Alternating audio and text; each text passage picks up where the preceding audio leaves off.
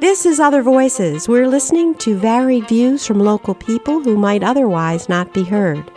I'm Melissa Hale Spencer, editor of the Altamont Enterprise, which focuses on Albany County, New York. I'm talking to Major David Erickson of Knox. He retired from a career in the military that taught him, as he says, we're all more alike than we are different. He now teaches Albany High School students in the Junior Reserve Officer Training Corps. 40% of my kids are true refugees, Erickson said, noting they come from every continent but two. His students learn to speak their views and to listen. They are diverse, but learn to work as a team, he said. Erickson loves his work with students he calls my kids and says, the future is bright. I'd like to start just by hearing about your own life, how you got into the military in the first place, and a little about your military career. So I grew up in Albany, but I wasn't born on U.S. soil. In fact, I'm the only living being in my house. The only living being in my house was born in U.S. soil is our cat. And I say that you'll understand why I told you this later on when we talk. I went to basic training in 1977, which is 44 years ago this April. And I trained as an armored crewman on a tank. My first duty station was in Fort Riley, Kansas, where I served for 3 years. I got out as a sergeant in December of 1980. And returned to school at Siena College the following month. So I started school in January of 81. And then I was commissioned in May of 82, but I couldn't go back in active duty until I finished my bachelor's degree, which was January 85 or December 84. And I went back on active duty in January 1985. So after my basic training course at Fort Knox, I went to Fort Benning, Georgia for 3 weeks to jump out of airplanes. I tell the kids in school, jumps. I closed my eyes 5 times and went out the door. That wasn't my life dream to be a parachute guy, believe me. And from there, I went to Germany for 9.5 years with a break. I came back for about 8 or 9 months for an advanced course at Fort Knox. I love Germany, but I got to be honest, my blood flows red, white, and blue, and I always knew I'd retire in the U.S. I bought this house up in Knox back in 1991. I was still on active duty. I was home on leave. But at the same time, I just want to say living in another country and experience their ideas has given me much better perspective of things in life overall. When I arrived in Germany, the wall was up and it came down while I was there. So I went east when the wall came down and saw what 45 years of the one-party system had given the people. And then I want to tell you this one. I went to Czechoslovakia when the wall first came down because my wife's family was from there originally. And I remember seeing this guy plowing his front yard with a horse and a plow. Yet on top of his house, he had a satellite dish. And the government had just given some kind of a version of a stimulus package. And I asked the local why they didn't buy a rototiller and bought that instead. And he said for so long, they only had a one system where you could get information all from the government. So, I've never forgotten that, and to me, a fair and open press is so critical to for our democracy to survive. I went to the Gulf in 1991 with the 1st Armored Division. I served as a tank company commander. I just want to say I was very fortunate to serve under those who were junior officers in Vietnam, and they swore to never let what happened to them happen under their watch. So, you know, Colin Powell was the head military guy. And he gave us a mission, and that's why we ended up there for such a short period of time. I then spent 3 years serving as an instructor at the Army Training Center in Honsfield, Germany, where the opportunity to work with the Germans, the Dutch, and the French. And it reinforced my belief that we're all much more alike than we are different, although each of us has different areas of expertise. In 2000, I graduated from the Army Command and General Staff College, but decided to get out of the Army, actually, after I graduated because the Army has a socialized medical system. And because of some very poor treatment, my daughter almost lost her foot. But as lucky for me, one of the instructors at CGSC was headed to Siena College and asked me to come work for him. And it allowed me to go in the Army 2 more years. It was a great assignment. I learned a great deal. But then in January of 2003, I retired. I might have given you more than you really needed to know, but background as to why I really enjoy this program at Albany High School so much. Well, you certainly have a rich background to draw on.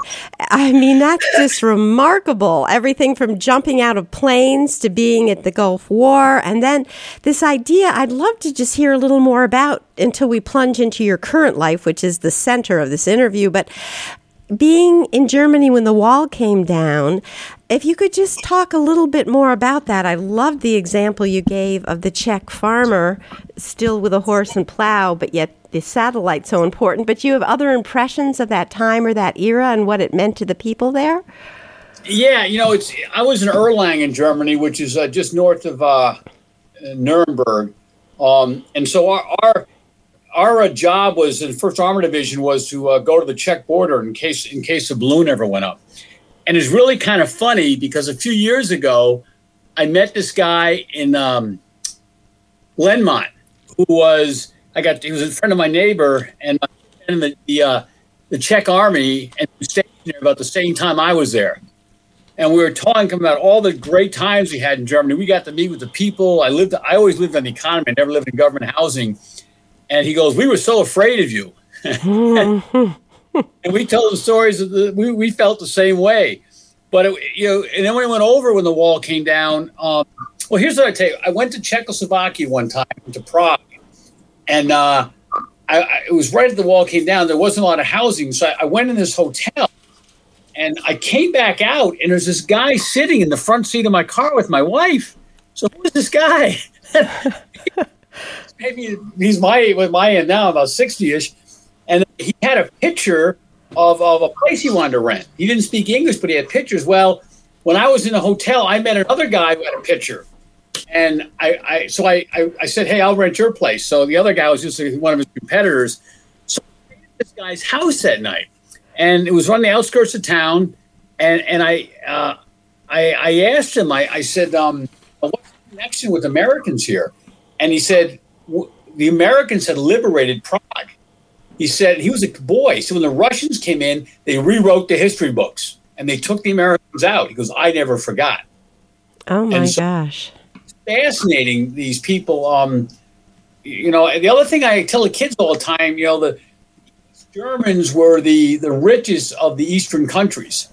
And you went over there, and everyone was equal, but everyone had the same car, those Trabants that burned the oil, oil and gas mixed together. They had nothing. It was everyone was equal, but there was no competition. So people waited in lines, and I heard other Germans, like my landlord, they had relatives in the East, and they told me that when they went to visit their relatives, they had a BMW, probably 10 years old. This guy was a mechanic.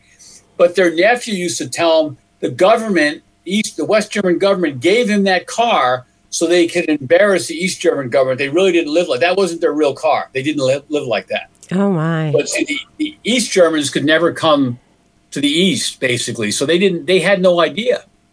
It was just, I remember going to the wall, and the wall first came down. I went to Berlin. I went to Checkpoint Charlie. And you could buy a chunk of the wall. You didn't have to break it off yourself. You could go up, and people were – the capitalism in them came out right away. They would ship it right off for you and give it to you.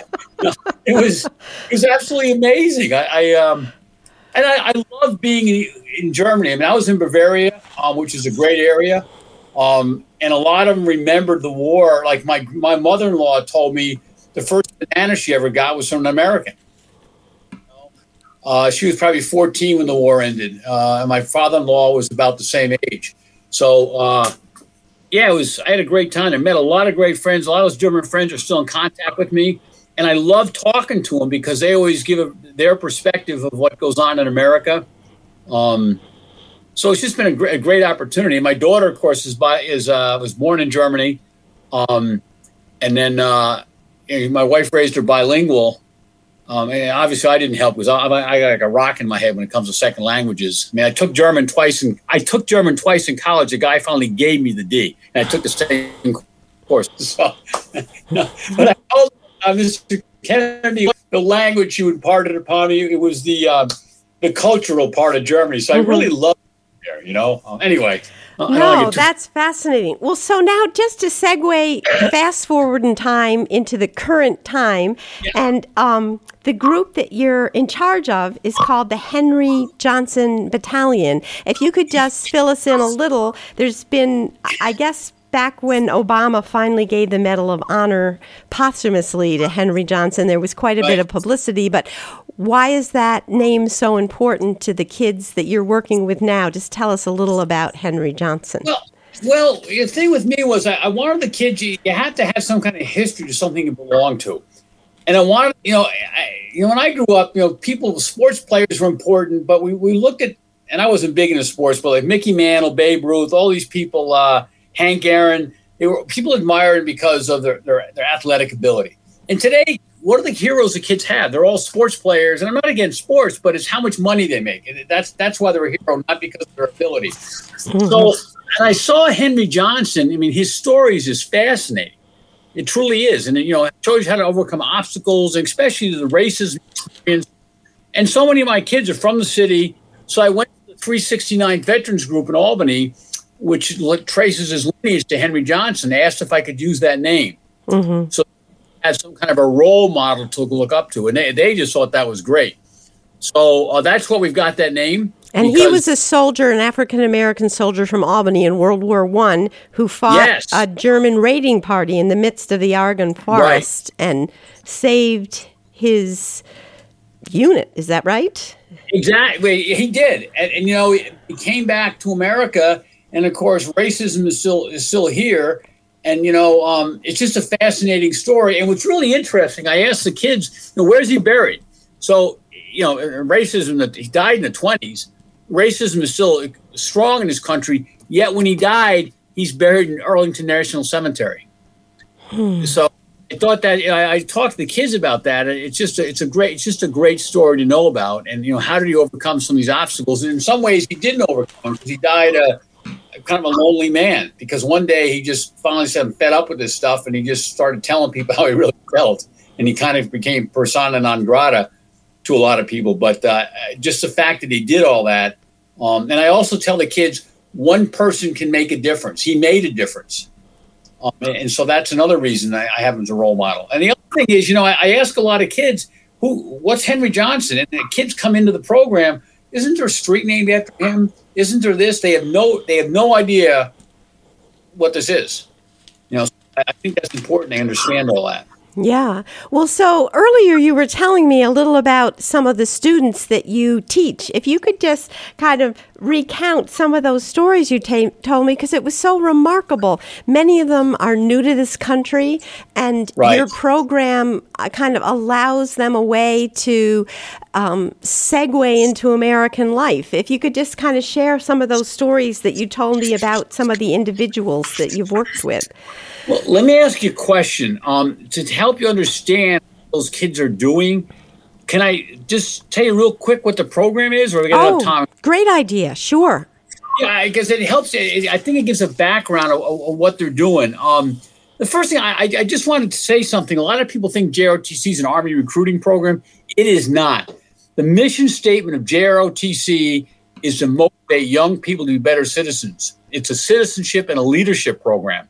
And I always tell these kids and their parents in particular, if you can convince another person to do the right thing when you're a senior in high school and all the peer pressure's on, you can lead for the rest of your life. And that's what our country needs is leaders. And that's what I see in these kids. So I just want to say we have classes, 5 days a week. And, Monday and Tuesday are academic classes, and Wednesday, Thursday, and Friday are leadership labs. So, for example, on Wednesday, the kids will wear their uniform to school, and they inspect each other. I mean, there's two of us working here as adults, but the kids are running it. And so they're inspecting their peers. Hey, you did the right thing, the wrong thing. And Thursday is leadership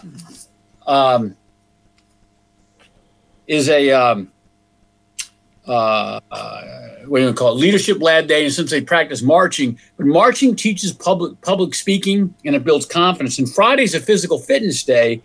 And one of the things that, they do in physical fitness is I had two kids come up to me and said, what'd you get out of the program? And they said they lost 40 pounds. I said, how did that happen? One day a week. And the kid said, Well, you taught us what physical fitness is and helped us with better lifestyles. Because the kids bring, teach it whatever they want on Friday. Sometimes they come in, they do yoga, they do all kinds of stuff. So I never realized all that. So the program is 4 years, and what they do in the first year, we teach about the flag, etiquette, informal settings, appreciating diversity, communication skills, study habit skills, goal setting, conflict resolution, health and fitness. And that's just a part of what we do. I just kind of highlighted the big things.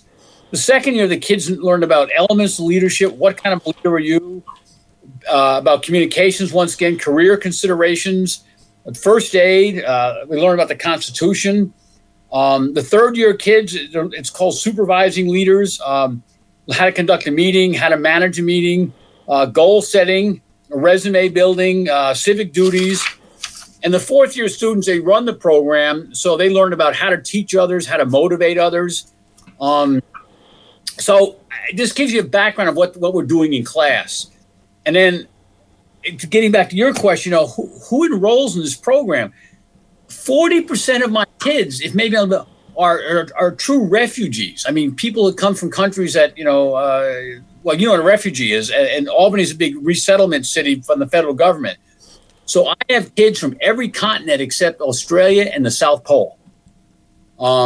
Many of them all the refugee kids speak at least two languages. I had a kid 2 years ago spoke five languages, and English was his fifth language.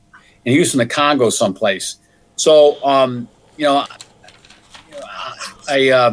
always tell them the root cause of communications in the world is a lack of communication. So, I'm a person who's all in favor of everyone speaking a common language because we can talk to each other.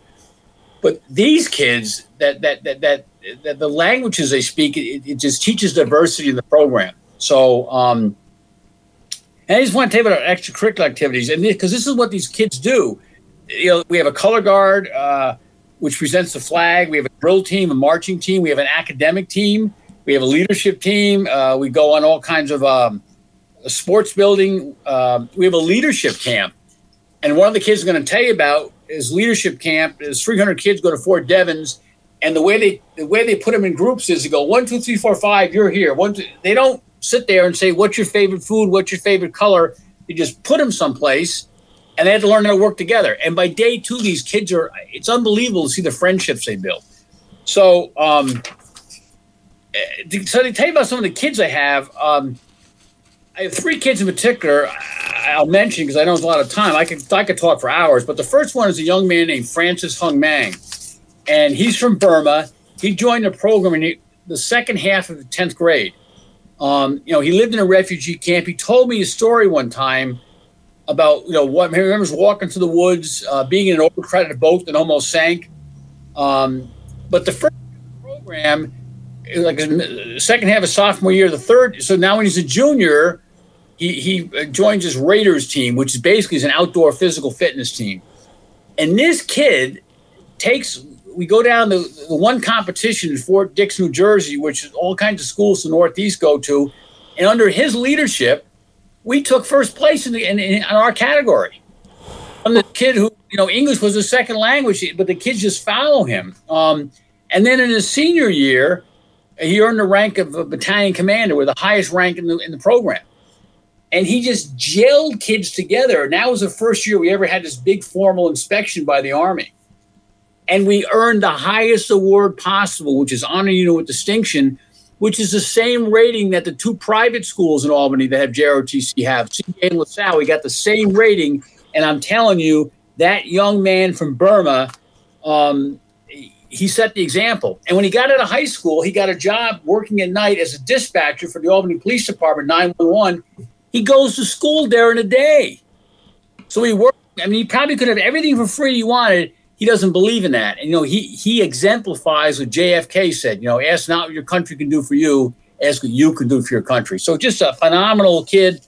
The second one is a young man named Emmanuel Tay. And you're familiar with Boys State. We had talked about that. And your daughter went to Girls State.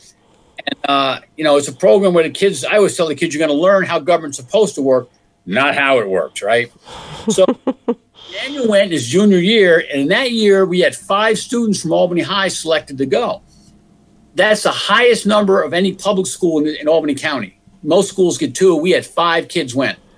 And the way they work the program is they divide the kids into 2 groups, the Green Party and the Orange Party, and they elect everything from the dog catcher up to the governor. So each party nominated someone for governor. So the party Emanuel's in nominated him to run for governor. The other party nominated another kid from Albany High to be governor. Happened to be Emanuel's best friend. So they had to run against each other. Emmanuel won out. And when he came back, I told Emmanuel, think about this. And the politics of it aside, I hope you can appreciate my sarcasm. But I said, Emmanuel, you got all the liberals in New York State City to vote for you. You got all the rednecks in Albany or upstate to vote for you. And you're the African-American immigrant kid from Liberia. I said, that is a force of your personality. That's just phenomenal. And it just shows how much, the great things are going on in society. And, when Emmanuel got out of high school, he wanted to go in the Marine Corps. Everyone said, no, you need to go to college. So he did it. He did what they said. He enrolled in Hudson Valley. And by November, he decided, you know what? I'm going to do what I want to do in life. So he enlisted in the Marine Corps, did extremely well. And about middle of December, I got a call from Emmanuel. He's overseas deployed somewhere in the Pacific. And he said, hey, my chain of command has recommended me to go to the Naval Academy Prep School. Will you write me a letter of recommendation? Mm-hmm. And it just a couple extra bumps. This kid's a leader. He's going to do extremely well. And he's going to be a leader, whether it's nationally, locally, but he's a freaking leader. And the last one to tell you about is a young lady named Nevaeh Boyd. And she's a senior, and she's a native Albanian. So I tell her she's really special because I got a lot of students like from down south, New York City, but the ones who were born in Albany, so she's special. So she joined in her sophomore year, but then in her junior year, so many veterans groups support us, and American Legion's one of them. And the American Legion has an oratorical contest, and you have to talk about one of the amendments to the Constitution, or one of the you had to talk about the Constitution. Anyway, she was kind of not a real outspoken young lady, but she wanted to do this, go speak in front of people she didn't know, and I thought that was phenomenal. So I got Larry Weiss, who's Larry's the commander of North Albany American Legion Post. Very interesting career. Went to West Point, was a Special Forces soldier in Vietnam. When he got out of the Army, he went to work at the South Mall and was pouring concrete. And then a guy named, one of his friends down there convinced him, you need to go to law school. So he went to Syracuse Law School, graduated, and the rest was history. He retired as assistant DA from Albany County a couple years ago now. He coached, and I don't want to mention names here, but he coached someone who currently serves in Congress as her debate coach and when she was in high school. Anyway, Nevaeh Boyd won the Albany County contest under Larry's guidance, and she won $1,000 to go with it. So, she's just another, and now she's applying either to Siena or to St. Rose. She wants to be a teacher, wants to stay local, and hopes to teach in Albany High School eventually. So, the key to the success in this whole program is teamwork. I have kids in this program that are real smart. They take AP classes, and I've got kids, if they went to class, they'd probably have a better chance of passing. And I've got students who are physical fitness fanatics. This is their life. And I've got students who think that physical fitness is not using a remote, turn the TV off. And they all come together and they dwell in each other. They suck the strengths in each other. And it's great. The bottom line for us is we have our attendance rate is 10% higher than school on average. And these are the school gave these numbers. These aren't ones that I came up with. And our academic pass rate's even better than that. So, I ask the kids every year to write why they joined.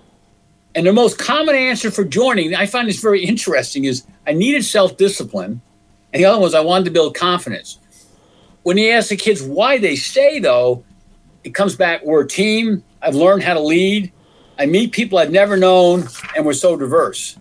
And last thing I want to say is, why is the program a success? The kids run it. It's not me. I give them, the other guy I work with, who's just a phenomenal person to work with. We let them run it. Peer pressure you know, they control each other. We have a high standard. And for example, if you're in the program, you can't get any awards, ribbons, nothing if you don't have a 90% attendance rate in all classes. And the way I count attendance is, if you're tardy, it's the same thing as being absent. I don't really care. I don't want to hear reasons, excuse for not being there. No excuse, but a valid reason for missing class. I mean, I don't count that against you. So if the kids want to get in the bus, if you don't have 90% attendance, you're off the bus. You can't go. Well, you'd be surprised how much of a change of attitude it has. And it's all, even math class counts, English in classes you don't like, you still got to go. So that's why it goes up. So what I just want, the key is we have such a diverse group, and yet these kids, they just inspire me. I go to work every day, and I always negative stuff. I think what we need to do is bring a whole bunch of politicians from Washington or wherever else, bring them over to the school and let the kids instruct them for a weekend. Tell you what. Anyway, I'll be quiet now. You probably got maybe more questions, but I just want to kind of... No, this has been wonderful. We've used up almost all our time, but one thing, especially with your last comment that interests me, you said... part of the requirements are learning about the Constitution. And I feel that especially these days, that's so important. Just if you could talk a little bit about why that's part of the curriculum and how the kids take that in. Well, it's like I said, the mission statement is motivate young people to be better citizens. Mm-hmm. And if you don't know how government works, what are you going to do? So just one quick example is 2 years ago, I gave the kids a class on how the jury system works. And we had a fake trial, and a small group had them take votes and explain how that system works. And if everyone's not involved, it's not going to work. Did the one on, I talked to you about the flag burning thing. And we had a class, and I asked kids, okay, who's on what side? And the kid from Burma, Francis, he was dead set against it. If you burn the flag, you should be hung from a tree type of guy, right? He wasn't that far off. And this other young lady, she didn't really think it was a good idea, but didn't think we should put people in jail for it. So we had a little trial over it, and I used what the program the Army gave me and let them decide. And I had a little jury. So they learned about how laws are changed a little bit. And yet they left the classroom and they were still friends. They didn't take anything personally. And that's what the citizenship part is: learn to talk and listen as well as you can talk, and they all just work together. I think I had maybe one little bit of a fight in a room a couple of years ago. I tell the kids, I said, this is your program, and you got to accept each other. And some of them, especially the ones that come from overseas, and they've grown up in countries they don't have the rights they have here. They really understand better. I had a girl a few years ago. She was from Pakistan. I really admired her for taking this class, and she had an English name. And I remember she'd sit in class, and if people started to complain of why they couldn't do this, why they couldn't, she'd just stare at them. And she'd burn a hole through them.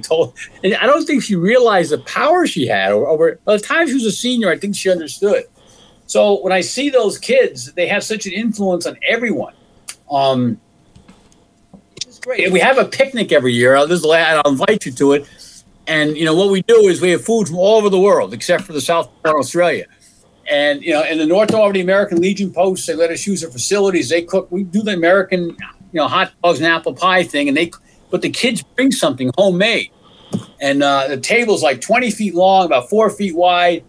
And it's just phenomenal to watch. The parents come, Grandma Jones comes or wherever, however they say it in Burmese, but it's great. And someday when we're back in school, I'd love to have you come down just for yourself on a weekday when the kids are in class and the way they operate. It's fantastic. Yeah. Well, your enthusiasm is contagious. I feel like this is. Are you somebody that's a natural teacher, or did you just come into this because of your commitment to the military and what it could do? Well, I think the Army was a great experience for me. I always remember, I keep in touch with a lot of guys. When I was in Erlangen, Germany, I was a platoon leader, but my tank crew, there was three other guys on. The one guy was Miguel Hernandez, who I just talked to last month. And he was 17 years old when he joined the Army. He had never left New York City. His parents are from Puerto Rico, right? Mm-hmm. His friend in the Army is this guy named Kettner from so far back in the hills of North Carolina, they pumped in sunshine. And they still laugh about it today, but Kettner told Miguel one day, he goes, you know, for a Puerto Rican, you're not a bad guy. Now, Kettner probably didn't know what Puerto Rico was on the map, to be very honest, you know. But in the military, they shove you together. We don't want to hear about why you're going to argue. How are you going to work together? And, you know, and that's what I – and so got into this program. It's the last thing I ever thought of doing, but I'm going to tell you. Next thing in the Army, I have fun going to work every day. And the school is so supportive of me, from the superintendent on down. And then all these veterans groups in Albany, they're always there to do something for the kids. You know, I have one guy, let me get the stupid phone out of here, turn it off. I have one guy, he's an Albany High grad, and he comes in, you know, not right now, but normally he's like 70. He comes in once, so 2 or 3 times a week and just sits and talks to the kids. So I'm connecting the kids with, you know, like grandma and grandpa's there. A lot of kids don't have that locally. And he comes in, and his wife thinks it's great. She says it keeps him out of trouble, she says. And I'm trying to get more people to do that. Just the kids have mentors. So it's just a phenomenal program that, you know, the future is bright, I'm telling you. It might be a tough day right now because of COVID and blah, blah, blah. But in the end, if you had a chance to be around these kids every day, you would see why I could be enthusiastic. And I tell the kids that. I keep telling them. I also tell them, it's a civics lesson, but I say I want every one of you to be super, super successful. I said, you know what that is? Oh, you like us? I said, no, because I'm going to retire someday. And if you don't make a lot of money, my Social Security won't get paid. It's over their head. But I also teach it to them because how do these systems work? And one of the things we teach in JROTC is we have a financial planning thing we do. And we talk about Social Security. I said, well, who do you think fixes the roads? Where's that money come from? The tree? I said, the money... Like I said in my letter, the money is printed on from the tree, but you got to pay taxes. It's a responsibility you have, and you know. So we talk about that all the time. It's just it's such an all-encompassing program that you can't help but have a good time every day.